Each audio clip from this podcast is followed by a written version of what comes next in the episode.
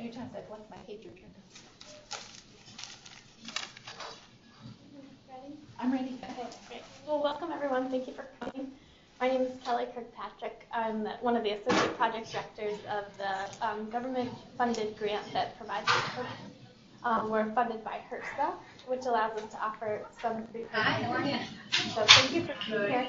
Um, but because we're HRSA funded, that's why we ask for some of the demographic information. We're asking you to fill out because they like to know who's attending our program. So thank you for taking a few minutes to do that for us. Um, welcome to our Choosing Wisely series of our Issues in Geriatric Health Clinical and Nursing Insights. Um, please join us next month as well. Justin Montgomery will be talking about um, antimicrobial use for urinary tract infections in older adults. In order to receive educational credit for this program, you must be signed in, so please make sure you've signed in a signing form at the back of the room. Um, and make sure that your handwriting is legible because that can affect credit as well. Um, your contact hour will be posted to your online transcript within one month on the continuing education website. Um, and the, you have an instruction sheet available to you too about how to access that, um, which you're welcome to take with you. You need to attend 80% of this hour-long program in order to get the credit. Um, neither our speakers or anyone on the planning committee has identified a financial interest um, or relationship with a commercial entity or any conflict of interest regarding this activity, and no one has refused to disclose. Any product, service, or company being discussed or displayed with this activity does not imply that there is a real or implied endorsement of the American Nurses Credentialing Center or Dartmouth Medical Center. Um, in addition to the biographical data form, um, you also have an evaluation that's also uh, required for us to submit to HRSA. If you could please take a moment at the end of the program to fill that out and leave it with us, we'd greatly appreciate it. Um, if you have a cell phone or a pager, if you could put it on silent now, that would be great. Um, those of you joining us from a remote site, if you could make sure that you are on mute unless you need to ask a question or make a comment. And thank you for bearing with me through all our housekeeping announcements. Um, and as you probably know, you're here today to hear Mary Wood speak about managing diabetes in older adults. Um, based on some recommendations that recently came out called the Choosing Wisely series for older adults, which were put together by a partnership between ABIM and the American Geriatric Society of um, decisions that commonly older adults need to make about their health care and what the current recommendations are about that. Mary Wood is one of our diabetes educators here at Dartmouth Hitchcock Medical Center, and thank you for being with us, Mary. Thanks very much. Well, thank you all for coming. It's nice to see you. Um, I was asked to give this talk um, about diabetes in the elderly, and I had to um, Google the choosing wisely part of this myself to kind of figure out what that's all about. So, um, and I've come to a couple of the earlier um, talks that have been given in this series, so I learned a little bit about some of these other choosing wisely topics. So this was sort of new for me. So in my googling about diabetes, I actually found a few different um, recommendations beyond just the hemoglobin A1C recommendation that I um, thought was the uh, major focus of this piece. Um, so as Kelly said, these are um, recommendations supported by the uh, American Geriatric Society and Kelly, the other organization? ABIM. Okay. Um, Board of Medicine. Board of Internal Medicine. Mm-hmm. In, yeah. Um, that uh, trying to, I think, be more thoughtful, more reasonable, um, using, of course, the evidence that's out there, but but adding a little uh, human touch to these recommendations, which I think is great. So I'll, I'll talk a little bit about each of the um, three things I actually found about diabetes um, in the elderly, and then as time allows, and we go till one o'clock, Kelly, is that correct? Mhm. Uh, I will talk a little bit about um, maybe some other things, and certainly we'll have time for your questions about um, diabetes care. So I will um, move forward. Um, I think I've just shared these kinds of things, talk about a little bit about education for older adults if we can.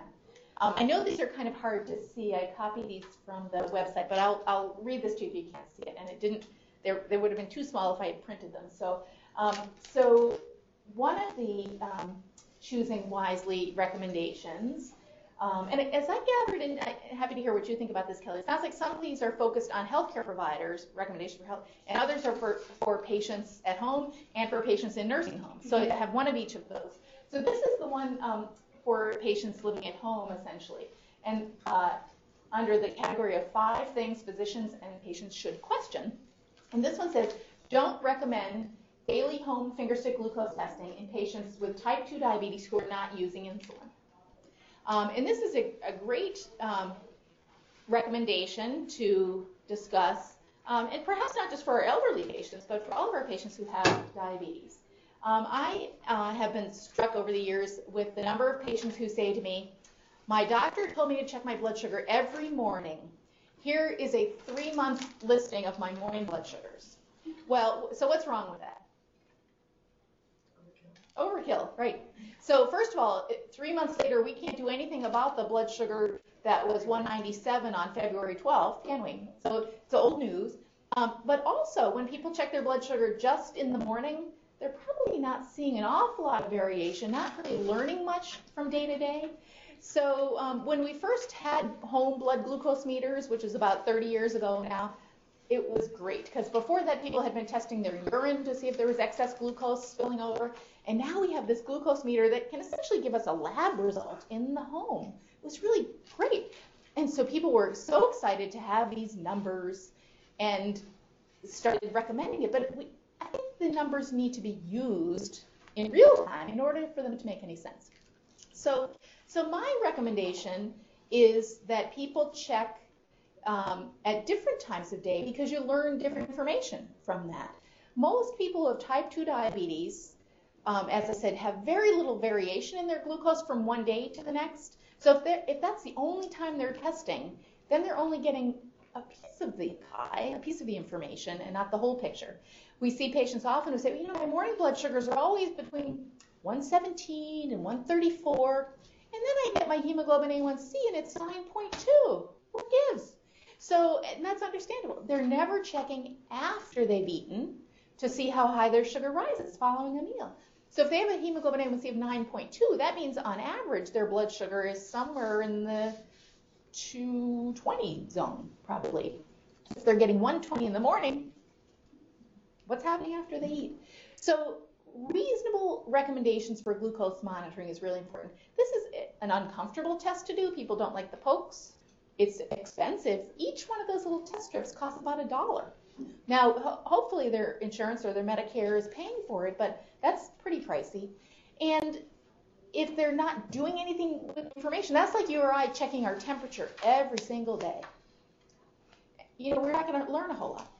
So the best recommendation, I think, is to tell patients that they should be asking their little meter a question. They should say, what did that spaghetti do to my blood sugar? What did taking that nice long walk do to my blood sugar? How's my new medicine or my new dose of medicine working? Why do I feel a little funny? So we shouldn't have patients testing automatically at the same time of day every day because they're not going to learn much from that. But test when it's meaningful and and the individual should want the answer to that question. They should want to know what their little meter is going to tell them.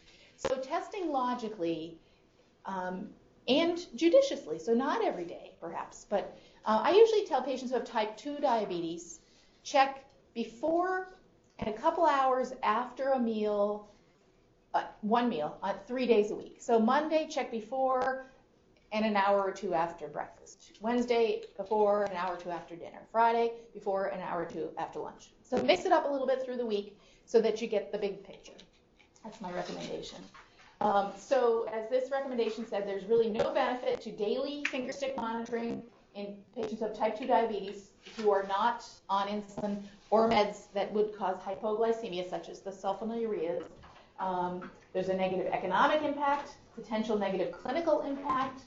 Um, so monitoring should be reserved for patients as they're titrating medication doses um, or during changes in their diet and exercise routine comments or questions about that recommendation?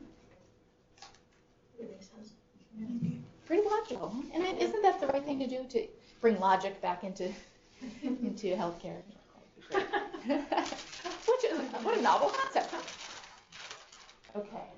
Um, this is the one of the choosing wisely recommendations that was first brought to my attention Um, and this is the one about the hemoglobin A1Cs and endorsed um, by the American Geriatric Society.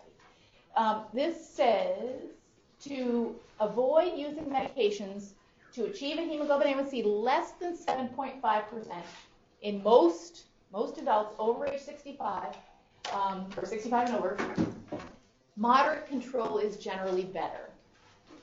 And so this is an, again another sort of let's be reasonable recommendation. So since um, the diabetes control and complications trial published back in the early 90s, 1993, and that was a study of people with type 1 diabetes that were younger. So that when they were enrolled in that trial, they were 13 to 39 years of age and pretty new to their type 1 diabetes. Another study followed uh, shortly thereafter, um, done in the United Kingdom, called the UK Prospective Diabetes Study. And this looked at type 2s who were newly diagnosed. Um, both trials were trying to determine if tight blood sugar control really did prevent complications. And um, so out of those trials came the recommendation that keeping a hemoglobin A1C lower than 7% reduces the likelihood of the microvascular complications, the eyes, the kidneys, and the nerves. In the type 1 trial, the population was young enough that there were very few macrovascular complications, so few heart attacks, no strokes, no peripheral vascular disease. Um, and so they really couldn't comment based on the outcomes of that trial about whether or not tight blood sugar control really did help to prevent macrovascular complications. In the larger United Kingdom type 2 trial, um, these were newly diagnosed patients, and there uh, was a trend, but not a statistically significant uh, evidence that prevention of the large vessel complications could happen with tight blood sugar control. So, um, so since then, some other trials have been conducted um, and have shown that in uh, the three similar trials that were done. Um, and essentially, what we learned is these were people who had a long history of type 2 diabetes, at least 10 years of type 2, I think was a typical um, uh, subject in each of these trials, who had been in kind of mediocre control, and then was abruptly brought brought their diabetes into very good control. And in at least one of these trials, actually, they stopped early because the mortality rate was increased in people who rapidly improved their blood sugar control, where it had previously been less than stellar.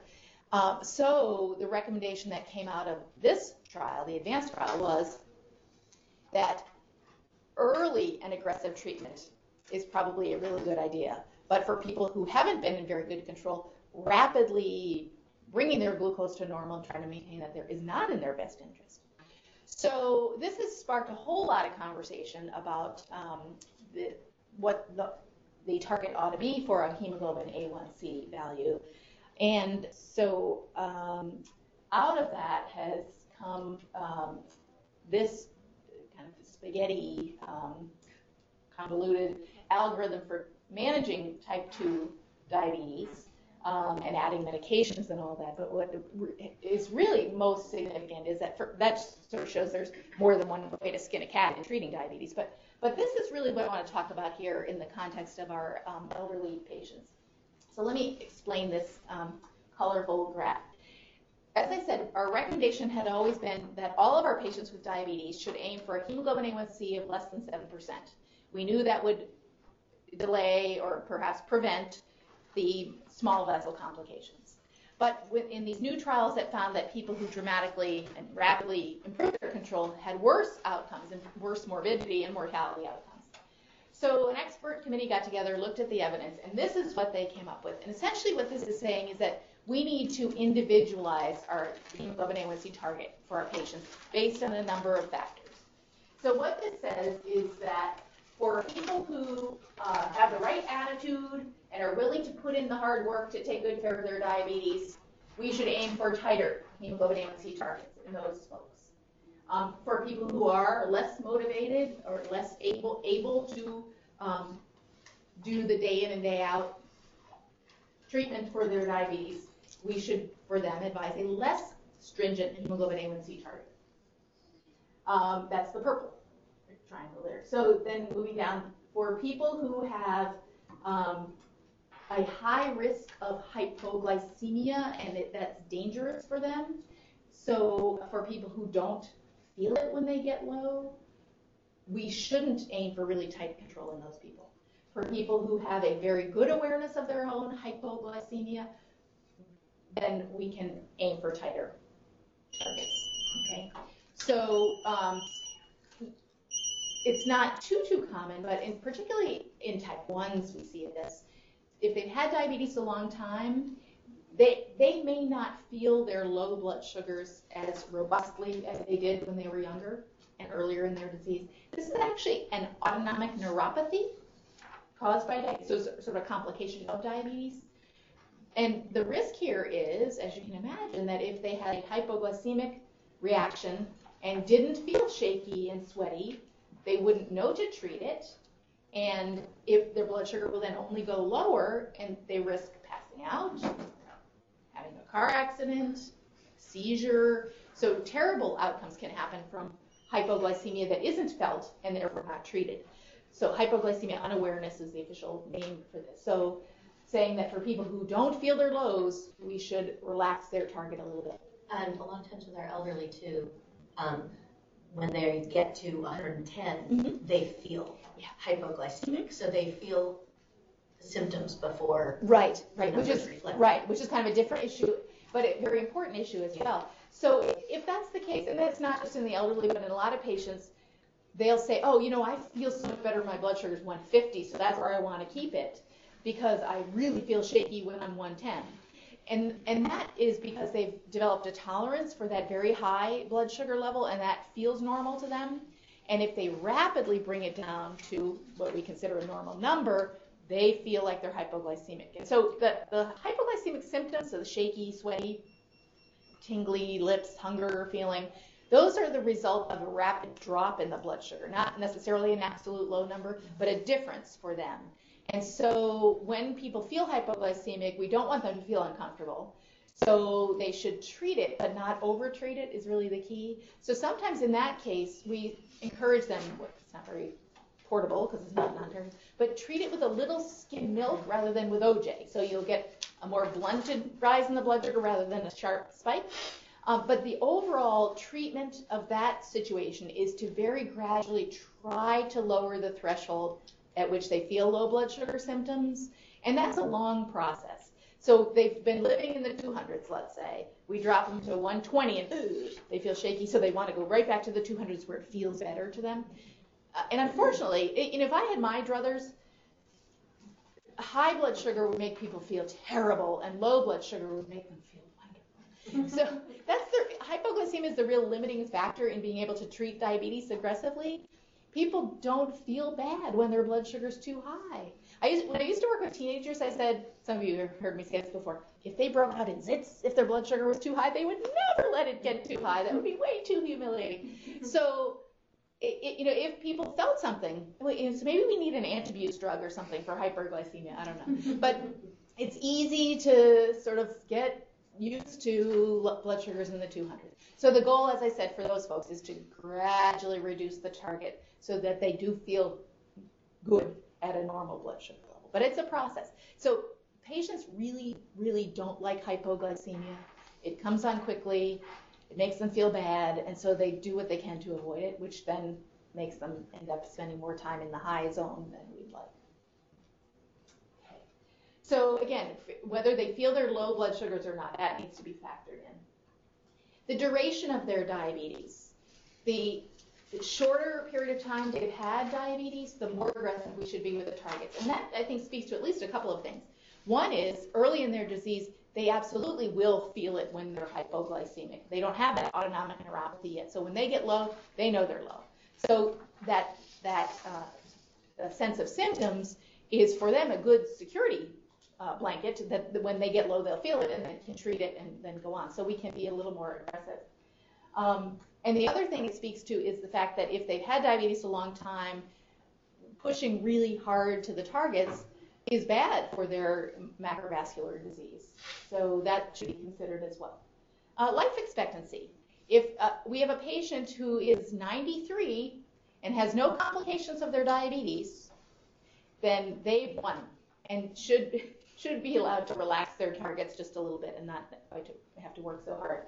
Um, if they an individual has some other uh, terminal condition, then the chance of microvascular complications 15 years down the road is sadly a moot point. So we can relax it a little bit if they've got something else going on um, that is likely to um, be the cause of their demise. Um, other comorbidities. Again, this is the, uh, people who have complications from their diabetes or other serious conditions. You know, pushing really, really hard for tight blood sugar control is not high on the priority list. Um, and again, if they have vascular complications that have already been established, again, the issue of increased mortality there. And finally, resources and a support system. It's not cheap to take good care of diabetes. And if people don't have good insurance to pay for the test strips, the insulin, these new designer insulins, the new insulin analogs are really expensive. Insulin used to be cheap. I get a chuckle out of this. Had a patient in recently who had not been in the hospital or admitted to the doctor for 20 years. He was going to um, Walmart and buying over the counter NPH and regular insulin, plain old NPH and regular, and, and he got syringes from some family member that had a big stash. Treating his own diabetes for 20 years without a doctor. I read back to his last note with the endocrinologist, which was from 1995, must have been 1995. And the doctor had written, patient is not achieving targets with glyburide.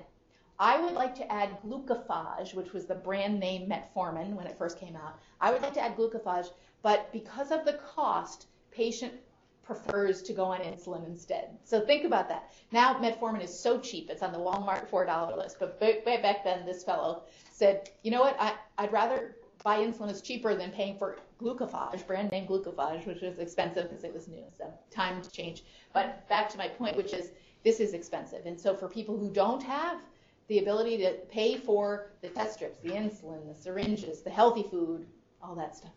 We also have patients that can't see to draw up insulin to cover them. So yeah. mm-hmm. if they can't see it well enough to draw up the insulin, mm-hmm. yeah. we do the orals, even though it's not necessarily yeah. the best. You know, one suggestion for that is if they use the insulin pens, when they turn the dial, they can hear and feel the click, so they can click, click, click, you know, count up their dose in that way. So that's one option. Um, we'll talk a little bit more about medicines in general, but for most people um, who have type 2 diabetes, they start off with one medicine, usually metformin if they can tolerate it. Um, as I said before, one of my dreams is that we'd have symptoms when the blood sugar is too high that would make people feel bad. But my overarching dream is that we would have a metformin that doesn't cause diarrhea. It is the best drug, but that is just a showstopper for some people, unfortunately. So, so most people type 2, they start on metformin, and that's a great medicine, and they should stay on that forever as long as they tolerate it and as long as their creatinine doesn't bump. Um, and then, if need be, we need to add a second agent if that metformin alone isn't getting them to target. And that might be a sulfonylurea, although that adds the side effects of weight gain and hypoglycemia. Um, but it's inexpensive as well, which is great.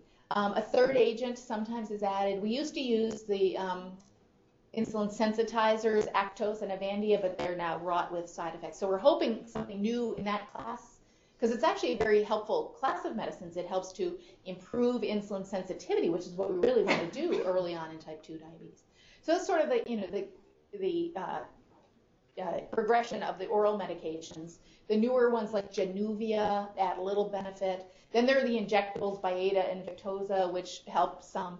But a lot of people with type 2 diabetes get to the point where insulin is truly the very best treatment for them. Um, and so that's what we need to do when the time is right. And most, you know, nobody wants to take shots. I keep saying to my new patients who are new to insulin, I thought you were going to be the one that said, yippee, I get to give myself shots. Nobody wants to take shots, but it's the very best, most aggressive. Um, so uh, being able to afford the treatment and the support system as well. Not only is this an expensive disease, but it's really a, a burden, a lifestyle burden for patients to do all the right things day in and day out. So having friends or family that can help support them and there's always a fine line between supporting and nagging that you know people the, the well-meaning family wants the best for the person with diabetes but sometimes that comes across as, you know, nagging, saying things that you know yourself you should be doing, but you just don't. So, so to kind of summarize, there, there's a lot of stuff on this slide, but it really all is logical, isn't it? Makes a lot of sense. So, so for the provider to individualize the goal for this patient, taking into account all of these factors and determining whether 7% should be the target or 6% for a brand newly diagnosed type 1 who's with it, has the money, has the family support, and is willing to put in the effort. 6% is, is achievable and is great for these individuals. But for people who, who are on the other end of the spectrum, maybe 8% is really the goal.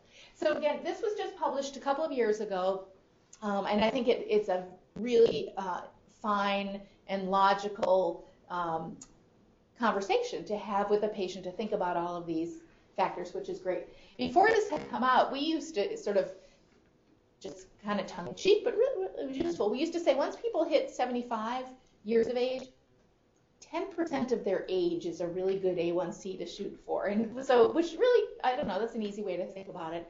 Um, but trying to aim for reasonable glycemic control in the context of all else they have going on in their life is really the key. And so, um, so the recommendation from the American Geriatric Society um, is, is, supporting all of this. If there's really no evidence that um, pushing a lot of medications to get really tight blood sugar control in older adults is beneficial.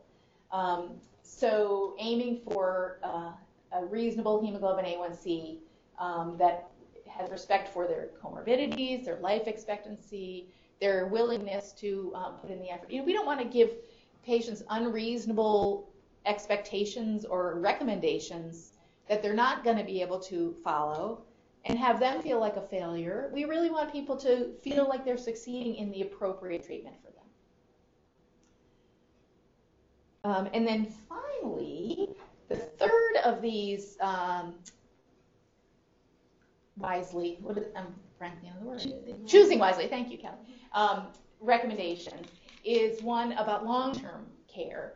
And this one says um, that we shouldn't use sliding scale insulin for long-term diabetes management for individuals living in nursing homes. And I think this is great. Um, as I mentioned, when we first got uh, glucose meters, people thought, oh, great, we have a number. We have to do something with that number. We get, ah, oh, sliding scale. What a great idea. Get a number, give a dose. Get a number, give a different dose. So that's sort of the genesis. Although I should back up, even before we had gl- blood glucose meters, people were using sliding scale insulin for urine glucose test results. I know. You're, I'm sorry. I don't, mean to, I don't mean to look right at you, Don, but it's true. So for for the younger folks in the room, you don't remember that, but we used to test urine for glucose and ketones, which that's another story for another day. But um, and then based on that number that we got, we would give regular insulin sliding scale. Now, a couple problems with that. One is that regular insulin is really pretty slow compared to Novolog and Humalog. They work pretty fast. But regular insulin, you inject it and then you wait an hour or so before it finally kicks in. So we're giving a sort of slow insulin to treat old news. The urine glucose was like old information about what the glucose had been back when that urine was forming, and by the time the patient had the urge to void, who knows how much time had passed and how old that news was. So that was really kind of crazy. But even now, we've got these modern glucose meters. In five seconds, we get a result. We know what the blood glucose is at this very moment. But if the blood glucose at this very moment is 285, isn't the horse out of the barn already? We don't want people to be 285, but it happened. So now we're going to put a band-aid on that to fix that. So it's really, it's really um, catch-up treatment. And then it kind of puts people on a roller coaster ride. So we, so they're 285 now because they just ate a big meal. Okay, so we give them some insulin, we drop them down, blood sugar's normal. And then they eat another meal, the blood sugar goes back up again. We put another band-aid on that with another sliding scale dose. So it sets people on a roller coaster ride. So I don't think sliding scales ought to be used anywhere, but particularly with nursing home patients. And so I've highlighted a couple of things from this um, recommendation from the AMDA, which, and I didn't write down what that acronym is for. Is it some other um, geriatric associated Oh, I don't know that one. I'm. Yeah, I'm, I'm sorry too. I apologize. I should have written that down, what that is. But, oh, I get, maybe it's the Society for Post-Acute and Long-Term Care Medicine, and who knows what AMDA stands for. But anyway, um, so they said, and it makes sense, that good evidence exists that sliding scale insulin is neither effective in meeting the body's insulin needs, nor is it efficient in the long-term care setting. So we have no evidence that sliding scales are effective in any population, really. But we do, we have done them for years and years, so we continue to do them. But they're really not very effective. Um, using sliding scale insulin leads to patient discomfort, lots of finger pokes, lots of insulin pokes, um, and increased time for nurses because the patient blood sugar levels are usually monitored more frequently than they would be if we were doing some sort of preventive insulin approach. Um, with sliding scale insulin regimens, patients may be at risk for prolonged periods of hyperglycemia. We don't give insulin until we test and find they're high, so they may spend a long time in the high zone. Um, and then the risk of hypoglycemia, because the insulin with the sliding scale is given without regard for meals. It's given just based on the tunnel vision of one tidbit of information. What is the blood glucose at this very moment? No regard for when they've eaten or when they'll eat again. No regard for whether they have a long acting insulin on board or an oral agent on board. So just merely one piece of information drives that number. Um, so it's really not very thoughtful.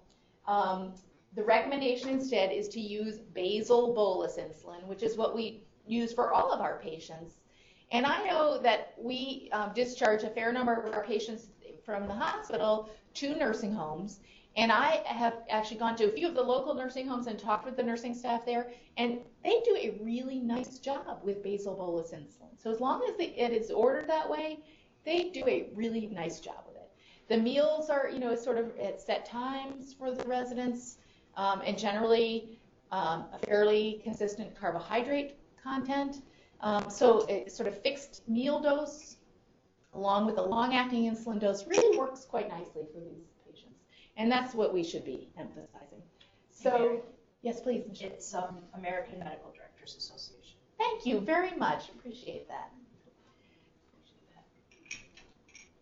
Um, so this statement went on to say that uh, low glucose levels, or actually frank hypoglycemia, can result in problems, particularly uh, for elderly patients, including falls and fall-related injuries, and then hospitalizations.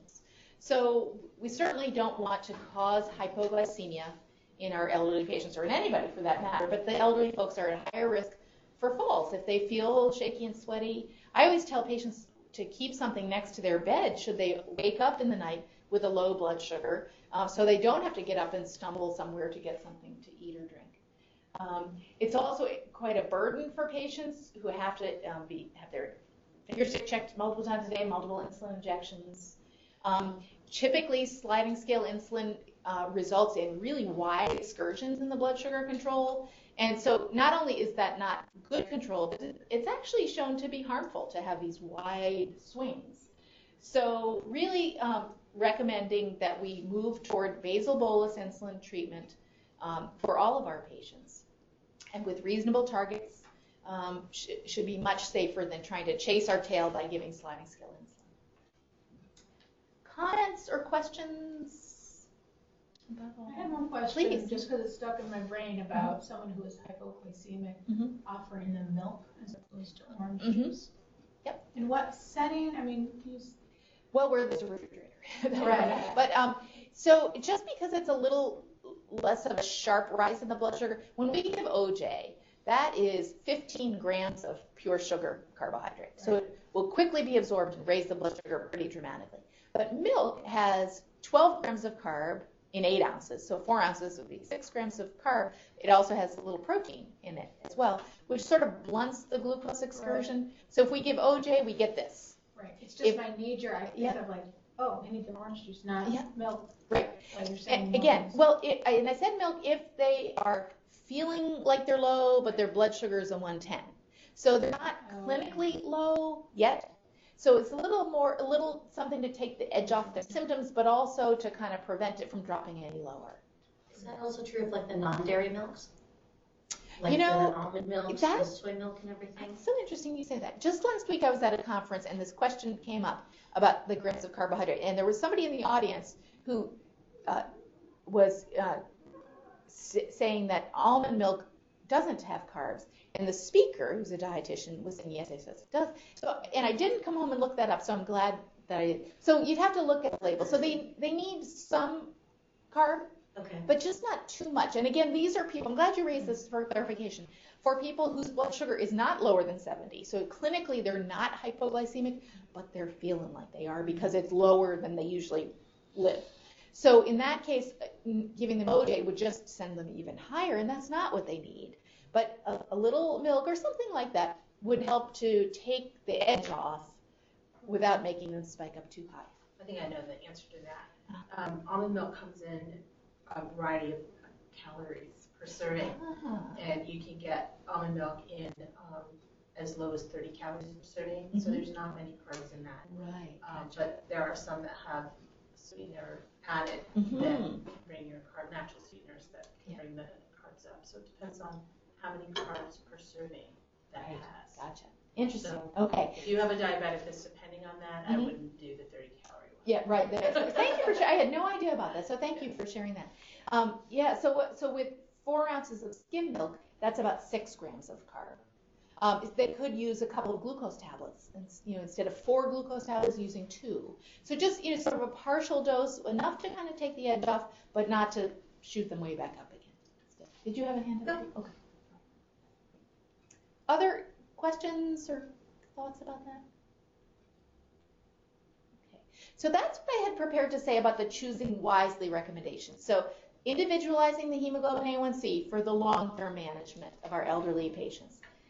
Thoughtful use of home blood glucose monitoring. So we're not having patients just checking robotically every morning and missing the rest of the picture. Um, and then in nursing homes, not using sliding scale insulin alone, but using a thoughtful, individualized basal bolus regimen for the patients who are taking insulin. So those are the big three messages from the choosing wisely. Um, I have a few other things that I'll say about elderly people with diabetes, but I, I, if you have questions or comments from your experience to share, I'd be delighted to talk about those as well. Okay. Um, so, um, we're going to see even more diabetes than we're seeing right now. Um, for me, that feels like job security, which is great. as a nurse, as a rapidly aging person, it makes me feel kind of concerned about that. So, but elderly patients with diabetes are living longer. Um, we're going to use increasing amounts of scarce, scarce healthcare resources. Um, diabetes may prove to be the most important epidemic of the 21st century.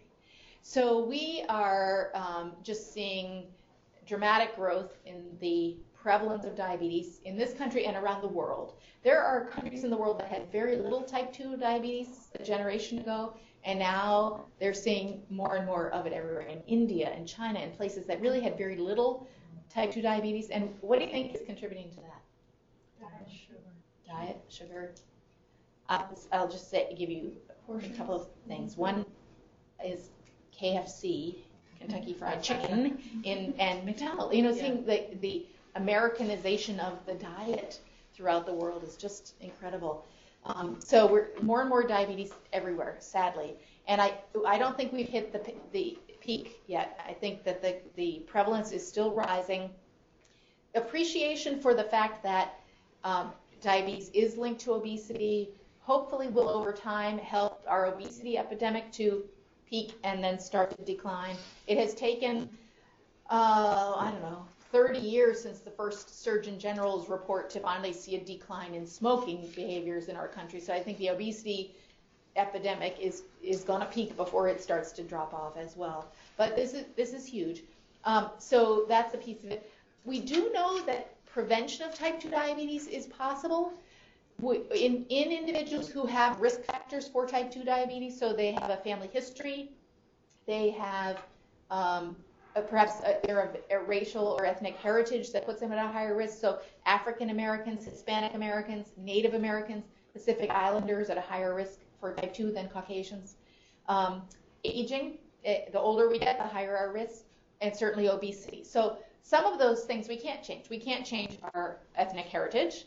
We can't change our age, but we can change our BMI, and we can um, change our exercise habits. So those are the things that really make a difference. So exercise, healthy diet, and modest weight loss. For people to lose five or 10 pounds can make the difference between having type 2 diabetes and not having type 2 diabetes. It doesn't have to be 50 pounds of weight loss. Just a little bit improves our sensitivity to insulin, and that's what this is all about.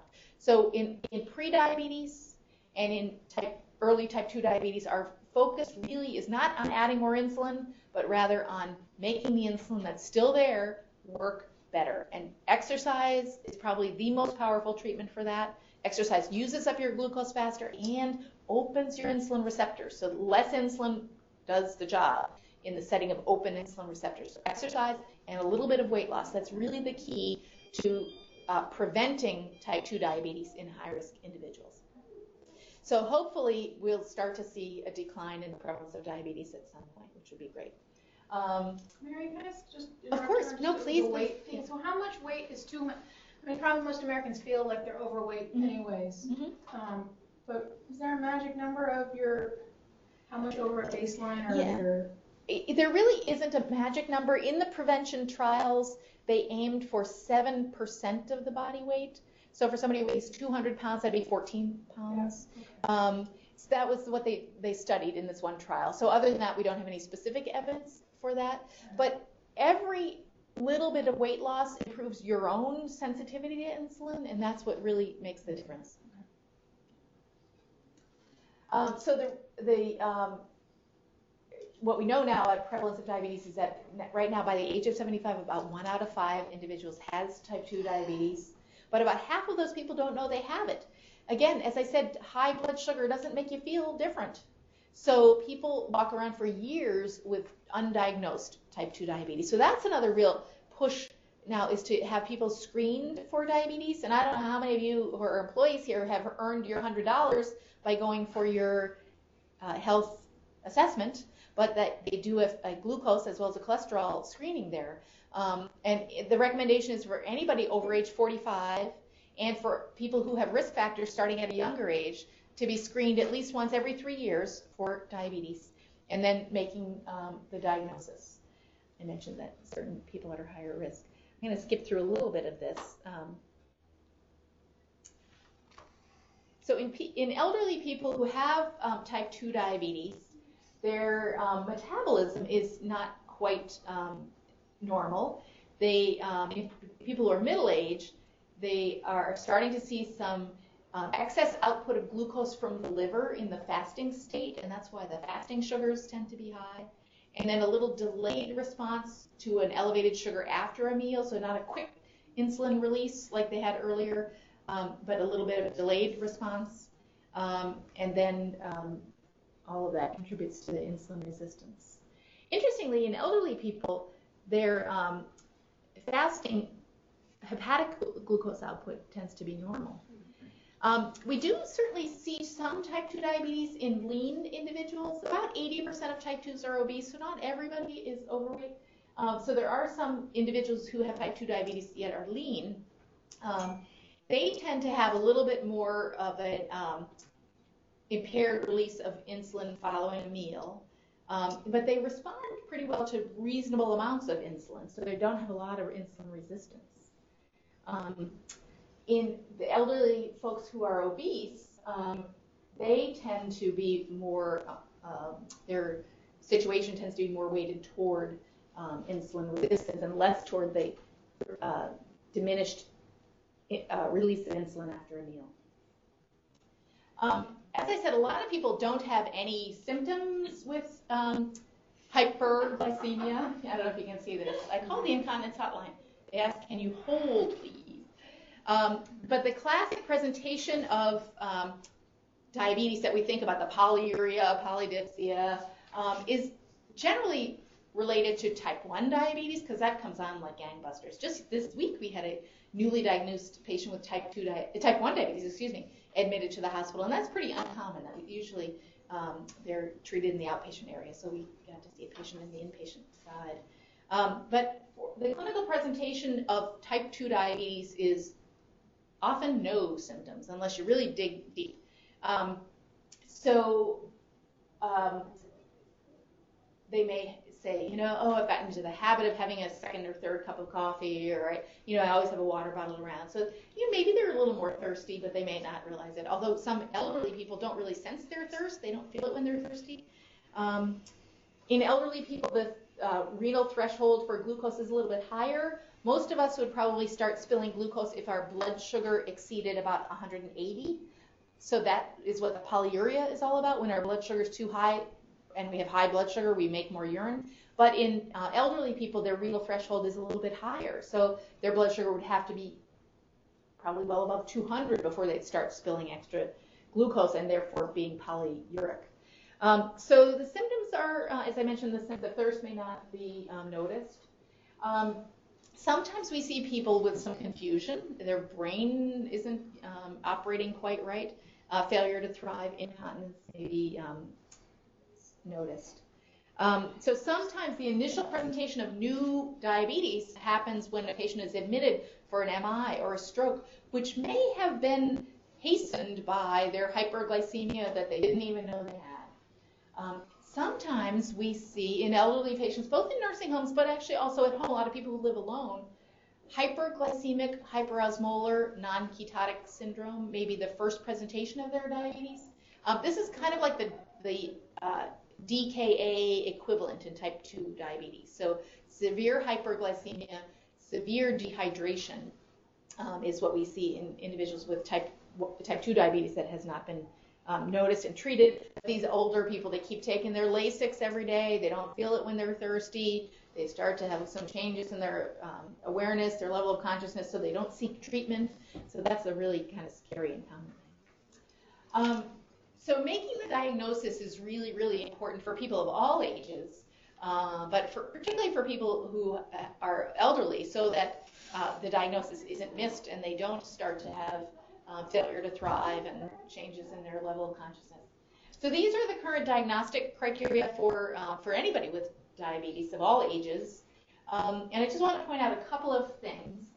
Um, generally, when people come in for a, an appointment, we uh, have bloods drawn, and what you can't see on the bottom of the screen is that it says that you need to confirm um, the diagnosis with a second test on a subsequent day in the absence of um, classic symptoms of diabetes.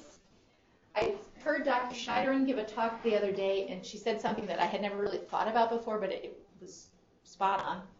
She said if you have a patient who comes into the clinic and you draw hemoglobin A1C and you get a random glucose and they have fatigue, you can make the diagnosis that day because that's two tests. And who doesn't have fatigue? That's yeah. what she said, which I thought was great. So that's a symptom of hyperglycemia.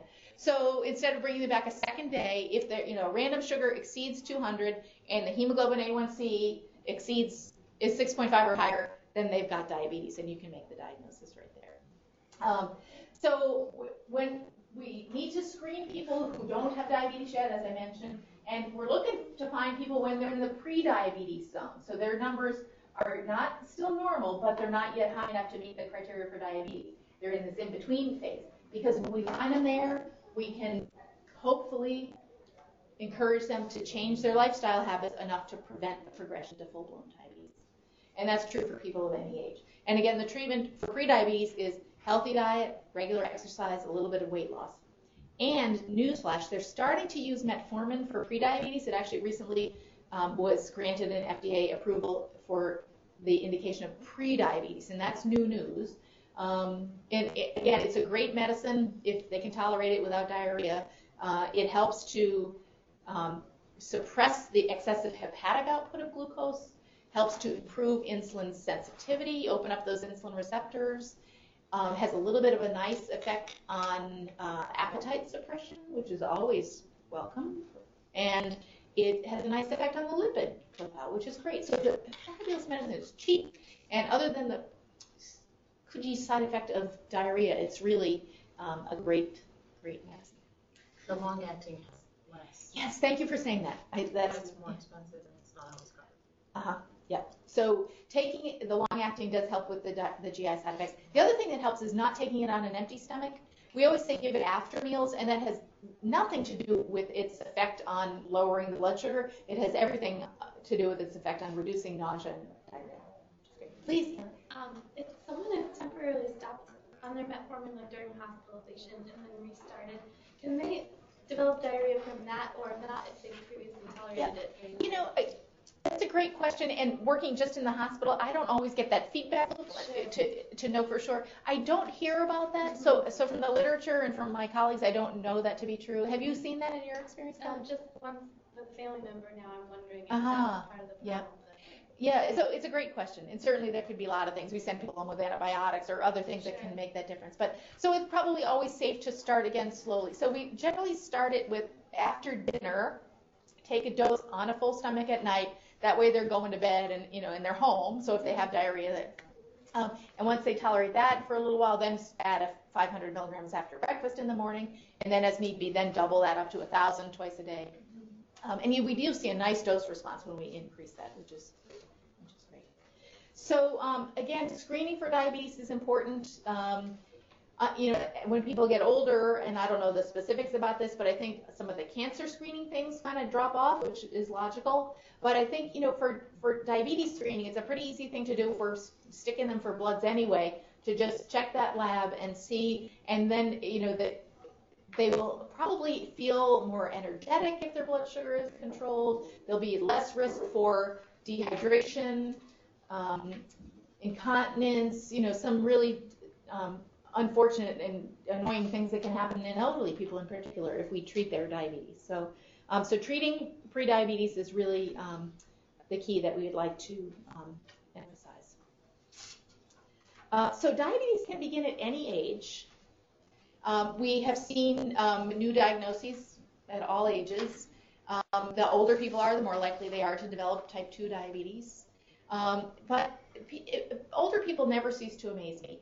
I am thinking of a couple of patients in particular who uh, needed to start taking insulin in their mid 80s. And these people were just amazing. This one woman had uh, was 85, had had type 2 diabetes for some time, but she uh, needed to go on to insulin. Um, and she learned it like that. There, she just did so well. She went home from the hospital, and as I said, I don't usually get the feedback loop, but she called the next day and she said, "My bowling group is meeting tomorrow, and I need to know whether I should reduce my insulin before I go bowling so I don't have a hypoglycemic reaction." I thought, "Wow, what a whiz!" You know, a person in their 50s wouldn't even think about that, but I thought she was just terrific, which was just great. Another gentleman I'm thinking about, 88 years old, is on intermittently on steroids. So when he's on steroids, his glipizide just doesn't get the job done. So he takes some NPH with his prednisone, and he has a much younger wife who was more than willing to give him his once a day NPH injection, and he insisted, no, I'm going to do this myself. And I'm not kidding you when I tell him it it took about 10 tries for him to learn how to put the needle on the pen, prime the pen, to, you know, go through all those motions. But he had the patience of a saint. He just sat through that all and finally learned it, got it down pat, and he's doing beautifully with it. So it's it's really amazing. I've been so impressed that people of any age can learn to manage their diabetes and can do well. Uh, so the treatment really works. It's day in and day out. There is no cure, so you have to keep at it every day. But it it is um, important. So trying to aim for avoiding hy- hypoglycemia, avoiding hyperglycemia, um, trying to um, reduce the likelihood of the vascular complications, um, and feel energetic, have the diabetes fit into their lifestyle rather than adapting their lifestyle to meet the diabetes. So um, in, incorporating it in their life is really the key. Um, so I'm just going to mention, um, so just like anybody else, healthy diet is important. Um, regular exercise um, is really the key. Exercising with a friend is great for safety's sake and for motivation. Um, the medications, individualizing the treatment, as I said, to meet the targets that we're aiming for. Insulin as needed. Reasonable monitoring, we've talked about this already. Um, what to do with the results. Not thinking about it as like a a letter grade, but as a, you know, a piece of information. I would say to, you know, the blood sugar number should be like your temperature. If you, if your temperature is normal, you go about your day. If your blood sugar is normal, keep doing what you're doing. If it's not where you're expected, then there are things that you do. So do, you need to just take care of it. Um, and finally, just I'm going to say two words about patient education um, for elderly folks. Um, I think that um, we all know how to teach patients things, and every patient is different. We need to meet them where they are. Some patients um, respond better to reading things or watching videos or um, a human one-on-one interaction. Um, so for our elderly patients, keeping it you know keeping it simple, but answering their questions. Um, trying to um, provide them with additional follow-up opportunities to practice injections, practice glucose monitoring, uh, written information to accompany what we've told them in person is key, including family members. If the individual wants that to be the case, um, they may choose that you know to do it independently without their family. I think it's always great to include another set of eyes and ears in the teaching. Um, and frequent follow-up is really the key. Um, so frequent visits with their primary care provider and diabetes specialty team if need be, um, following their blood sugars, their hemoglobin A1Cs, you know, surveillance for complications, um, and always thinking about the burden of treatment of diabetes on their quality of life is key. Um, if individuals have, you know, some dexterity issues, vision problems, you know, thinking about gadgets that might help them so they can, if they can't see, to drop the insulin. Um, or um, the syringe magnifier is another possibility, which helps with both dexterity, holding the bottle and the syringe together, and also helps with vision um, very important. Healthy diet, so if there's um, taste changes from other medicines or whatever, thinking about um, trying to encourage healthy nutrition. Um, isolation and, and having to do cooking for one is always a challenge for a lot of people. So including the dietitians in the teaching is great because they often have some really good suggestions. Um, so finally, um, thinking about um, the, the, whole patient. If um, individuals develop um, diabetes after age 65, it's estimated that their life expectancy is reduced by about four years, and that the mortality is related to elevated hemoglobin A1Cs, and also the um, big swings in blood glucose when we were talking about the sliding scales. That's a piece of it as well. Um, so certainly quality of life, and once they get to a certain age, and you know, it makes sense to kind of back off on it just a little bit trying to move ahead to um, my final picture. Remember the 20 extra years you added through all that clean, healthy living? Well, these are them. extra 20 years. Um, one more funny picture I'm trying to get to here, and you've probably seen it before, and then I will pause and take your questions. Oh, there it is oh, you probably have seen that photo before. But um, so when people have diabetes, I mentioned that the the microvascular complications, the eyes, the kidneys, and the nerves, are really directly tied to glycemic control. But when it comes to the heart attack and stroke risk, it's really not just the diabetes, but also the blood pressure, the cholesterol, the not smoking, the stress, uh, being active, all of those things. So looking at the whole patient, diabetes is just one piece of that um, but certainly important to try to do that. So it's exactly one. So let me pause right here. Any questions? I'll be I'll stay around if there are other questions people would like to ask. Can, can I make a comment? Please. It's, it's the patient that calls and says, I don't have diabetes. Why is diabetes on my list? I'm not diabetic. Taking their metformin, blood sugars are normal, and yeah. don't think they have a problem right. anymore. What what is that? I've, I've, I've seen that before. Um, and I hypertension. Too. Yeah. When I retire, when they cure diabetes and I can step away from this job, what I want to study, and I guess it'll no longer be pertinent, but but I always wonder about on the day of the diagnosis, what is actually said to the patient and what the patient actually hears. I, wouldn't that be fascinating to study? I think sometimes what the patient is told is, oh, you have a touch of the sugar. Yes, I love it. A touch of the sugar. It's like being a touch pregnant. you know, it, as I showed you the diagnostic criteria, it's black and white. They have diabetes, they have pre-diabetes, or they have neither. But it's so a touch of the sugar is really not a thing. Um, so I think you know what what the patient should be told is you have a serious chronic illness for which there is no cure.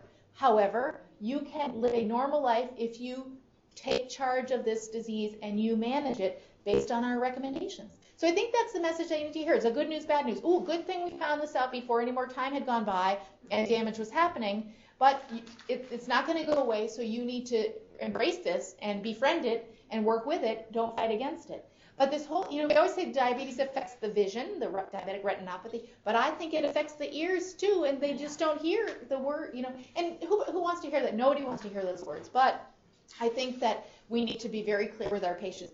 It, it's black and white. Yes, indeed, you do have diabetes. You're taking medicine for your diabetes. Um, it's not just borderline or a touch of the sugar. It truly is, you know, a chronic illness. But that's a fascinating comment. Um, thank you for that. Please. I just wanted to add something that I saw that I thought was really interesting. Um, on my school nurse rotation, I saw a seven-year-old girl who kept her own journal, wrote down all of her sugars, gave herself her insulin pen all by herself. I mean, her mom helped her, but she'd been doing it since she was three. And she came to the nurse's office every time, brought it all with her, took it all out, set it all up, did it all, and it was really impressive to Mhm. see a seven-year-old being completely independent with their diabetes care and managing it well, whereas a lot of adults can't or won't. Fabulous comment. Thank you for that. Yeah, we see the seven-year-old, and then we see my 88-year-old guy who doesn't want his wife doing the insulin. He wants to do it himself. And then in the middle, 50-somethings who I'm not going to give myself a shot. I hate needles. I, I, I won't do needles. I, and so it, they're really wimpy. Those middle-aged adults are really wimpy about it. And, and so, you know, the whole insulin thing for adults, I think it's, they've been told, you know, if you don't lose weight, you're going to get a needle. That's sort of the, what they hear, and whether that's what's said or not, I don't know. I'm not in that office, but but it, you know, that's sort of what patients hear. So they they're it feels like a threat to them. It feels like a last resort. It feels like they're a failure if they need to go to insulin, which is not true. Insulin is a fabulous treatment when the time is right, and they really should be on it. But people hear that.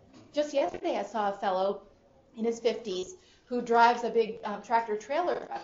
And uh, one of the requirements for a commercial driver's license is that you cannot take insulin. It doesn't matter if you're a type 1 or a type 2, because of the risk of hypoglycemia behind the wheel of a big rig, you cannot take insulin. So this fellow has had type 2 diabetes for 30 years, and he takes only glyburide because he's intolerant of metformin.